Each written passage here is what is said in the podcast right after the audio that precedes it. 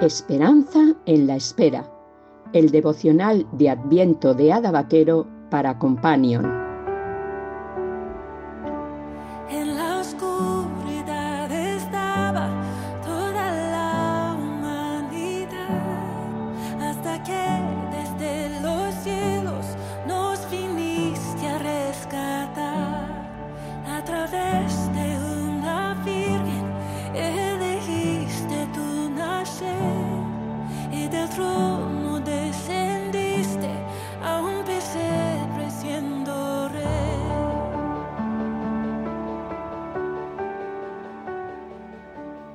6 de diciembre. ¿Dónde está el rey de los judíos que ha nacido? Porque su estrella hemos visto en el oriente y venimos a adorarle. Mateo 2.2. La historia de la Navidad es impresionante.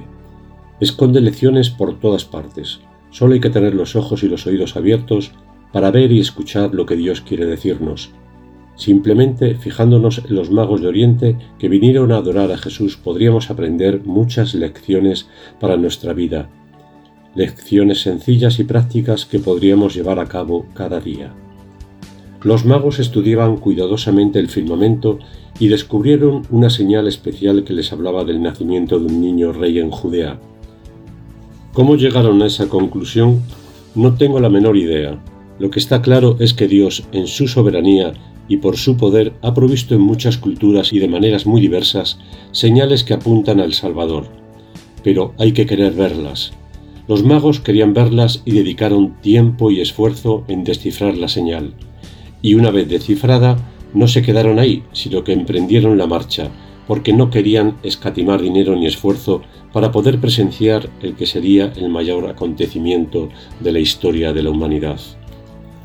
Los magos tenían un propósito claro para emprender su viaje y así se lo hicieron ver a Herodes. Venimos a adorarle. ¿Por qué buscas a Jesús tú? ¿Qué te lleva a acercarte a Él? Reconozco que en la mayor parte de los casos nos acercamos a Jesús esperando que resuelva nuestros problemas y que calme nuestras necesidades. Es verdad que casi siempre nuestros motivos para buscar un Salvador son egoístas. Si esa es la única razón por la que le seguimos, puede que nos pase como algunos de sus discípulos, que cuando no les dio lo que esperaban, dejaron de seguirle. Eso fue así porque a pesar de acercarse a él, no consiguieron ver su gloria. Es verdad que los magos seguramente no tenían necesidades materiales y no sabemos las luchas que podía haber en su corazón, pero buscaron, indagaron y pagaron un precio para poder ver la gloria de Dios. Me puedo imaginar el gozo en sus corazones al partir, dejando sus dones al niño, pero también me puedo imaginar su perplejidad al ver la humanidad del nuevo rey. De cualquier forma, reconocieron su realeza, su dignidad su divinidad y le adoraron así, y lo relata Mateo 2, 9, 11. Y he aquí la estrella que había visto en el oriente, iba delante de ellos, hasta que llegando se detuvo sobre donde estaba el niño. Y al ver la estrella se regocijaron con muy gran gozo, y al entrar en la casa vieron al niño con su madre María, y postrándose lo adoraron y abriendo sus tesoros le ofrecieron presentes, oro, incienso y mirra.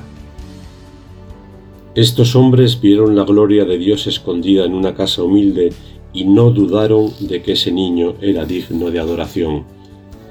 Es cierto que en la mayoría de los casos nuestra primera motivación para acercarnos a Jesús es que nos ayude en nuestra necesidad, pero ese acercamiento nos da la oportunidad de ver su gloria, una gloria que nos deslumbra a pesar de las distracciones y que nos lleva a querer adorarle por toda la eternidad.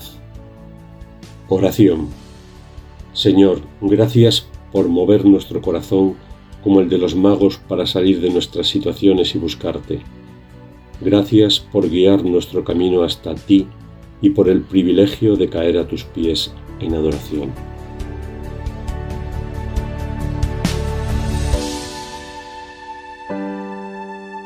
Companion, la Asociación para el Cuidado de los Mayores, te ha ofrecido Esperanza en la Espera, mientras llega la Navidad.